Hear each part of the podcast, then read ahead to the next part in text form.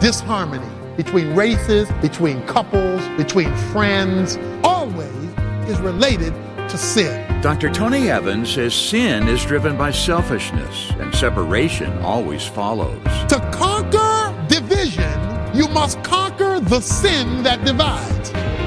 This is The Alternative with Dr. Tony Evans, author, speaker, senior pastor of Oak Cliff Bible Fellowship in Dallas, Texas, and president of the Urban Alternative. Dr. Evans, you titled today's message Heaven's New Community. We all look forward to heaven as the place where there's justice and fairness and equality. What about here on earth? Is there a way we can see more of that in our society today? Well, Dave, God doesn't want us to wait to heaven to experience heaven, or at least pieces of it. You know, in the Lord's Prayer, he says, Thy kingdom come, thy will be done on earth as it is in heaven. And in heaven, God will have people from every nation, every tribe, every kindred, and every tongue worshiping him. Without losing their uniqueness, they're going to be around the same throne. Well, what we are supposed to be today is a preview of coming attractions. You know, in movies and television, they show you clips of what's coming up. Well, we're supposed to be God's people, the church, heaven's new community operating on earth as a preview of what heaven is to look like. And that must happen intentionally. We can't just hope that it occurs. And that means that churches are going to have to take the lead cross culturally, cross racially, cross socially, cross class to bring people together and model the kingdom of God in the midst of the kingdom of men. All right. And that's what we'll learn to do today as we turn to Ephesians 2 for a look at heaven's new community. Three words will help you to appreciate this passage separation, reconciliation, conciliation and unification. Remember that formerly you, the Gentiles in the flesh, who are also called uncircumcision by the so-called circumcision, which is performed in the flesh by human hands. Remember that you were at that time separate from Christ, excluded from the commonwealth of Israel, strangers to the covenants of promise, having no hope and without God in the world. He tells these now new believers that they were separated. He introduces this section with the word therefore. Therefore always takes you back to the immediately preceding section or verse that makes the link. Let's connect it with verse 10. We are his workmanship created in Christ Jesus for good works, which God prepared beforehand that we should walk in them. But he's simply saying God saved you by grace that he might do his thing in you for works. You're not saved by works, but you are saved for works. Works that God can get the glory from and also that benefits others. Good works means that your Christian life can never be fully recognized, can never fully achieve its God-given goals unless God is being glorified and people are being impacted. Those two things make up the concept of good works. Now, Having said that, he now wants to tell them the good work that must be a part of the Christian dynamic, and that is the work in becoming and consolidating and being a dynamic part of God's extended family, or what I call heaven's new community. Verse 11 and 12 talks about two kinds of separation that existed in the church that Paul wants to address. One, the social separation as seen in the words uncircumcision and circumcision. He calls them Gentiles in the flesh. That is, as people look at other people, this is who you are. It would be like calling somebody black or white or Hispanic or Asian. That is according to the flesh. As men recognize differences, that's who you were. And he says that was an unenviable position to be in because Gentiles were scorned by Jews. They were viewed as unclean. A Jew, in order to bypass not even having to come in the same neighborhood of a Gentile, would go miles out of his way to bypass Gentile territory like Samaria. You remember the whole book of Jonah when Jonah wanted God's wrath to fall on Nineveh and didn't want God to have mercy on them, including the children, the animals, and nobody. He wanted God to destroy them all, and that's why he ran, the Bible says, from going to Nineveh, and he ran toward uh, uh, Tarshish because he did not want to see God's goodness applied to this people. They had the stigma because they were Gentiles of being uncircumcised, and to be uncircumcised meant to be unclean. Peter was a super Jew. Remember, God rained down from heaven in Acts 10, the sheet having clean and unclean animals on it. And Peter said, I can't eat that unclean stuff. And God said this, don't call unclean what I call clean. Galatians 2, verse 11 and following. After Peter had learned his lesson from God, guess what happened? He was eating pork chops with the Gentiles. Some of the men of the circumcision came in. That means Jews. They came in and saw Peter, their pastor and fearless leader, fraternizing with the Gentiles and said basically, how dare you eat with them? We got to go to heaven with them. And when we get there, we'll fellowship. But from now till in, they belong on this side of town and you belong on that side of town and nobody crosses these tracks. These are two separate worlds. That text says that Peter was so intimidated by the circumcision, the Jews, by his own race, that he backed up from the Gentiles. Now, can you imagine how they felt? And went to the Jews because he could not associate with them and keep his Jewish friends. They're part of the church, but they're bringing into the church the old standards of measurement the old standards of adjustment, the old standards by which social acceptability is measured. And those of us who are aware of American history knows that the church was one of the prime promoters of segregation in the history of our country, bringing the standards outside of the church into the church and making them God's standard and then dare to quote Bible verses on top of it. Okay? That is the atmosphere that he is addressing. He is addressing an atmosphere where they were separated. And what you have to understand is sin always separates. Okay? I'll talk about that in a moment. Please notice the, the lines here that we are given in verse 12. They were separated from Christ. In other words, they had no hope of a Messiah. Not only that, but they had no hope. So they were hopeless, he says. In fact, 1 Thessalonians 4 says that we don't sorrow as those who have no hope. And do you know the Gentiles had no hope? They had no hope. They didn't know what to look forward to, no clear perspective on eternity. Let me tell you something about hope. Hope depends on two things. Hope depends on a promise you can look forward to, and hope depends that on the fact that the promiser can pull off the promise. You have to have two things to have hope. You have to have a promise to look forward to, and you have to have somebody who can pull off the promise. That is why Christians have hope. Because not only do we have the promises of scripture, they're backed up by somebody big enough to pull it off. Why do we have hope that when you close your eyes in death, you really aren't dead and that you enter into the presence of God?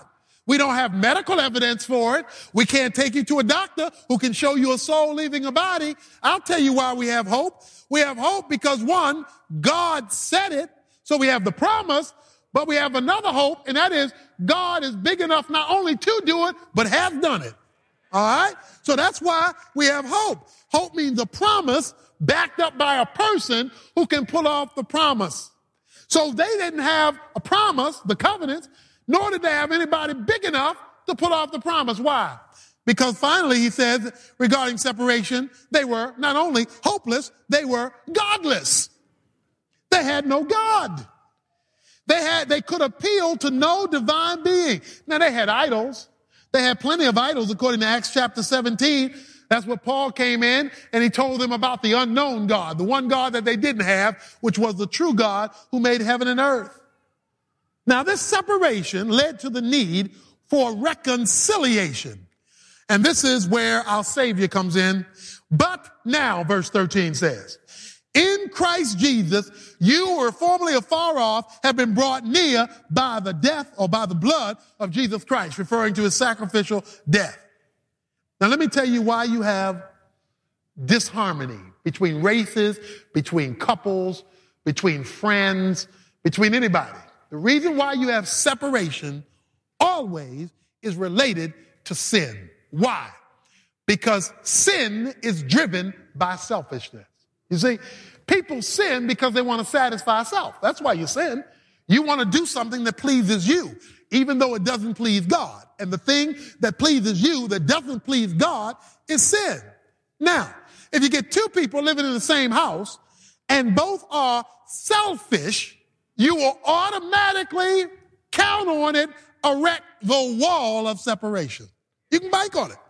Once you introduce selfishness to a relationship, you will automatically bring separation in the relationship. To conquer division, you must conquer the sin that divides. All you can do is set up laws to keep people from killing each other. But what you cannot do is inaugurate authentic relationship unless you deal with the spiritual issue of sin. So what God did in Christ by his blood was deal with sin. Now notice verse 14. He himself is our peace. He himself is our peace. Notice what he says in verse 17. He came and preached peace. He came and preached peace. What he is saying is that Jesus Christ brought harmony or the basis for harmony where there was division. Now this is very important what I'm getting ready to get into now because what Jesus came to do was erect harmony where there was hostility. His death was about bringing things together. Dr. Evans will come back in a moment with more of his lesson on Heaven's New Community. Right now, though, I encourage you to follow up on what we've been hearing by requesting a copy of Tony's current message compilation, Faith, Hope, Unity. This tribute to Black History Month explains how to dig up the root of personal prejudice, build healthy, authentic relationships with other believers, and set an example for the world of what real community looks like. We're making it available as a thank you gift to anyone who comes alongside our ministry with a financial contribution. And as an added way of saying thanks, we'll even include a copy of Tony's insightful new book entitled A Survey of the Black Church in America, exploring its history, ministry, and unique strengths. Don't put it off. This special offer ends this week. So drop by tonyevans.org right away for all the details, or let one of our team members help you when you call 1 800 800 3222. Our resource center is open 24 7, so there's no need to wait. That's 1 800 800 3222. We'll return to Dr. Evans and the second part of today's message right after this. This November, join Dr. Tony Evans on an inspiring cruise along the Mexican Riviera. Immerse yourself in his sermons, connect with fellow followers of Christ, and experience the serenity of life at sea. Embark on lively excursions along the coast of Mexico and enjoy a blend of spiritual development and cultural exploration. Visit tonyevans.org and book your voyage from November 9th through the 16th. Enjoy and explore. The word reconciliation means to bring together again. That which was split up to bring together again.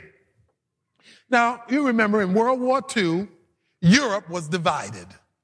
It was divided from the Warsaw Pact and NATO. And Germany was split right down the middle. And to separate East Germany from West Germany, they erected the what?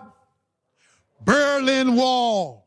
Two different lands, two different philosophies, communism versus democracy, two different peoples, always on the verge of either a hot war or a cold war. That wall represented hostility. Now notice what Jesus did in verse 14. He himself is our peace. So our peace is a person who made both groups into one, Jew and Gentile, and broke down the barrier of the dividing wall. You see, in the Jerusalem temple, one built by Herod, there was the wall of the Gentiles. It separated the Gentile court from the Jewish court. A Gentile better not try to climb over that wall. In, in Europe, you in East Germany, you try to climb over that wall when it was up to West Germany, they had men there with rifles to take you down. No climbing over this wall. In biblical days, they had in the court the wall that separated the Jews from the Gentiles. And the Bible says in the book of Acts, they sought to kill Paul because they thought he was bringing a Gentile over the wall. This was serious stuff. This was death stuff. That's how much the hatred was into Jesus Christ.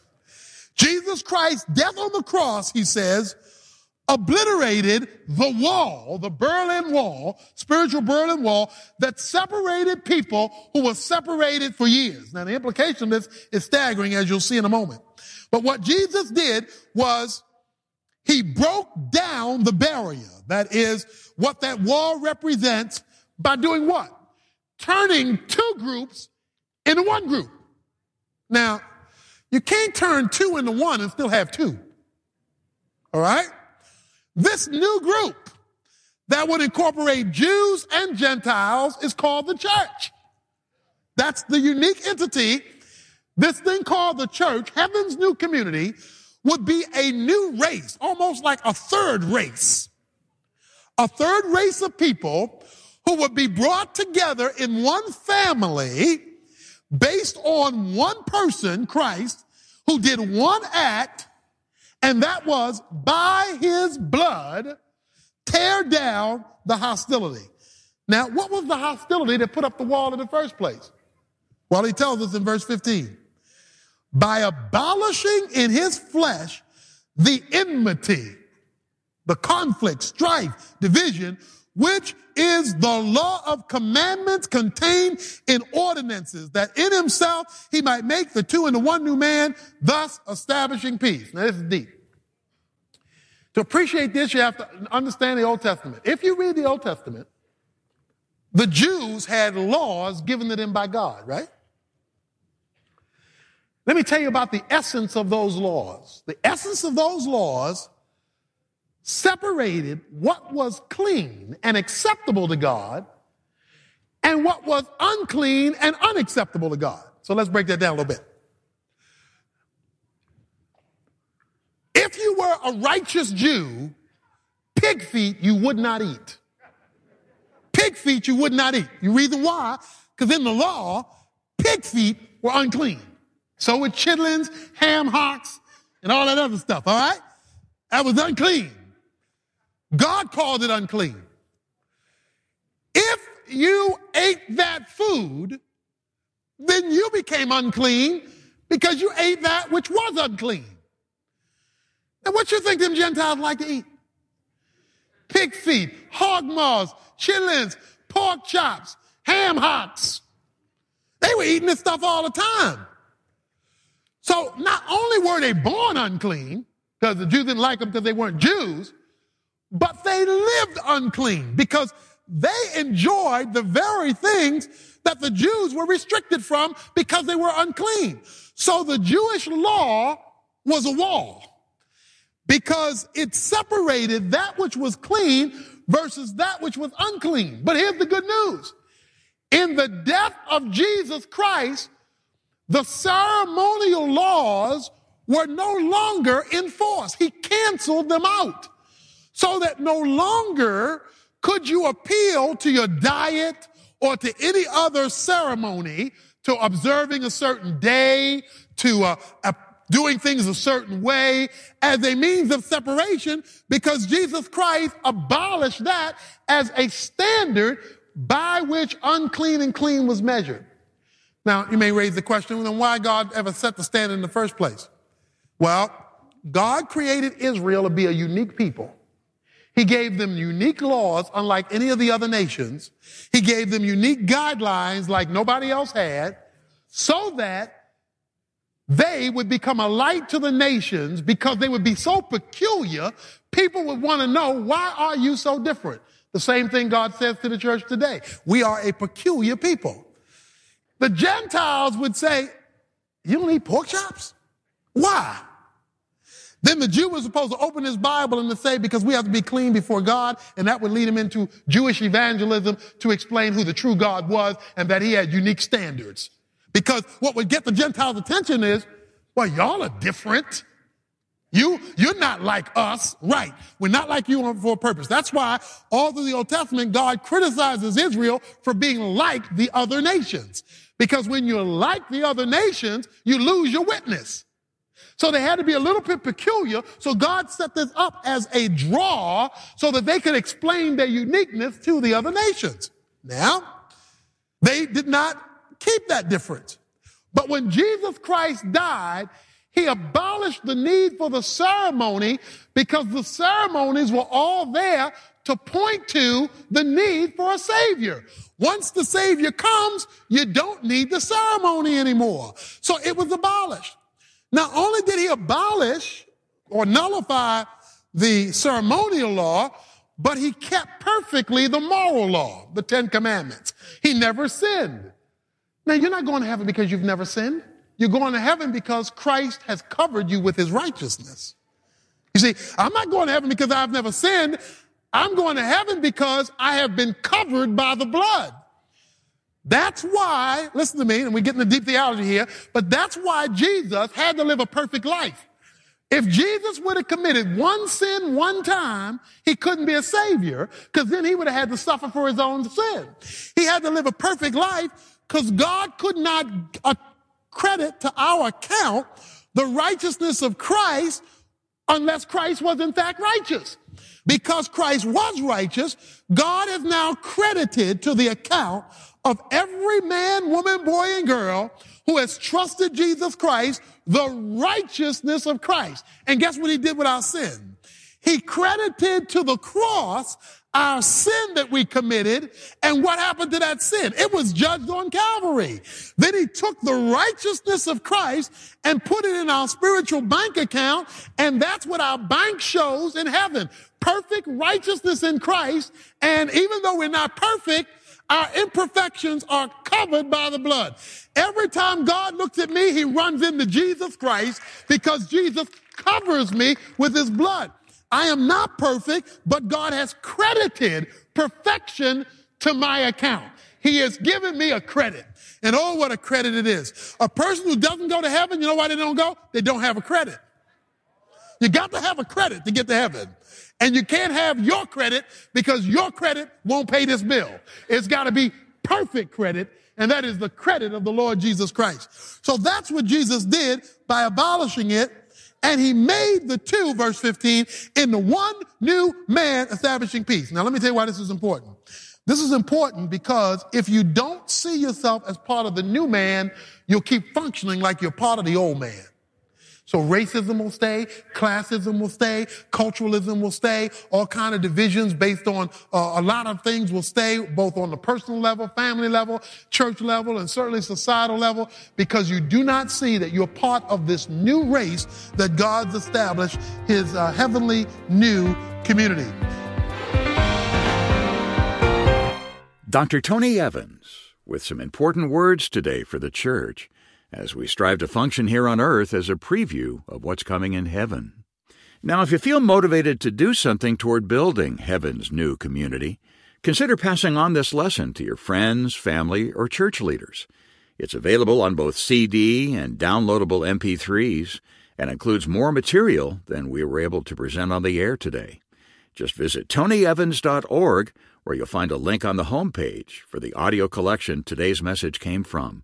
It's called Faith, Hope, Unity, a tribute to Black History Month. And if you contact us at tonyevans.org today, then along with the full length sermons from this series, we'll also send you a bonus copy of Tony's informative new book, A Survey of the Black Church in America. This special package is our gift to you when you make a donation to help support the work of the Urban Alternative. Again, the details are waiting for you at tonyevans.org. Or let one of our team members help you by calling us anytime today or tonight at 1 800 800 3222.